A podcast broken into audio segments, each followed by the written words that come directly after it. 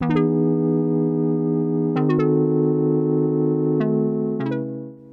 い皆さんこんにちは。どうもゆずぽんです。え今日はあの質問箱でいただいた質問にまたお答えしたものをあの音声でもやってみようかなと思います。えいただいてた質問がですね好きな人と緊張せずに話すにはどうしたらいいかなということでちょっと正直公式か公式から来たのか私に質問してくれたのかわかんない文面なんですけどまあ答えてみました。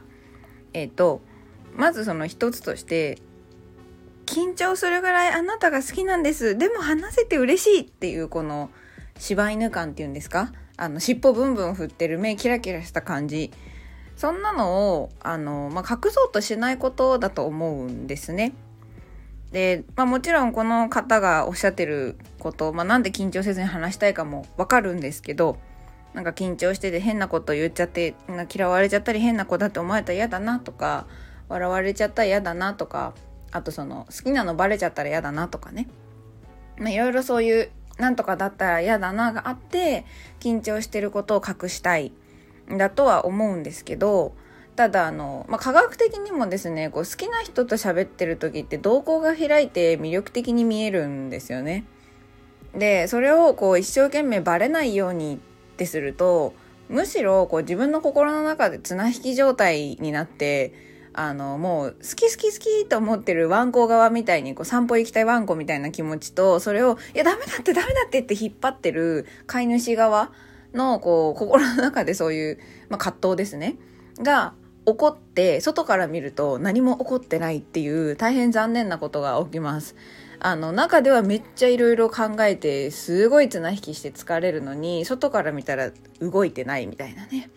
犬の散歩だったら綱引きしてることがわかるんですけど人間の心の中は残念ながらそんな風に見えないので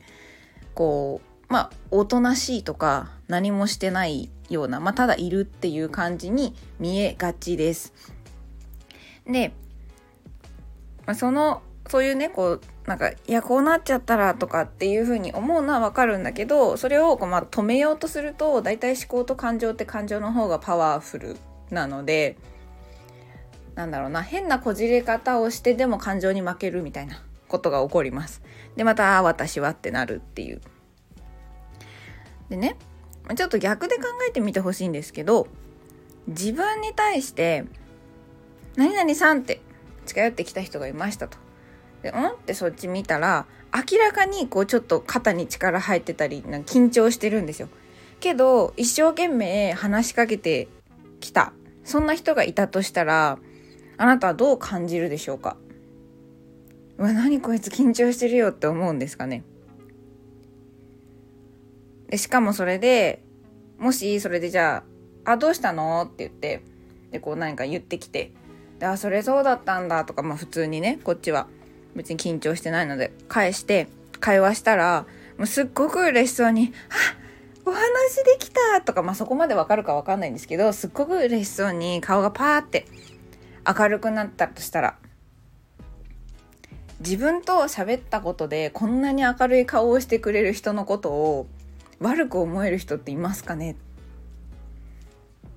ていう話なんですね。でも少なくとも私だったらなんかそうやって来てくれてなんか喋ってすごいニコニコしてくれる人のことを嫌いにはなれないと思います。ただそこで自分がやる側ってなると出てくるのがえだってもしそれでそんなことしたら私がこの人のこと好きなのバレちゃうじゃんって思うんだとしたら問題はそっちです。なんで好きだとバレてはいけないのか。言い換えるとバレるとどんなことがあって嫌だと思ってるからバレたくないのか。これをねちょっとゆっくり考えてみた方がいいんじゃないかなと思います。まあ、あの好きな人と緊張せずに話すのにはどうしたらいいかなってことであの緊張したまま是非喋ってくださいというそれがむずいねんって思う人はですねあの一旦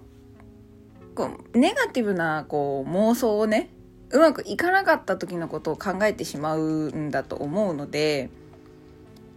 なるべくねそういうことを考え込んでしまう時間を減らすっていうのが一つおすすめかなと思います。あの脳みそって何回も考えたことは刷り込まれていっちゃうので何回も何回もこうやったら嫌われるかもこうやったら嫌われちゃうかもこうやったら変な人って思われるかもってやってるとその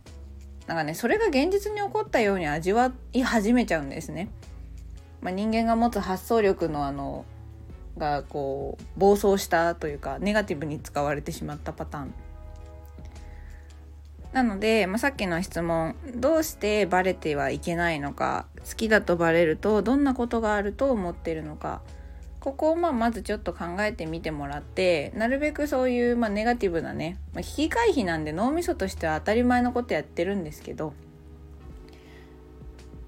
怒ってないこと怒ってない嫌なことを考える時間を減らす工夫をしてみてほしいなと思います。はい。ということで、質問箱への答えでした。答えになってない気がする。ごめんなさい。それではまたお会いしましょう。またね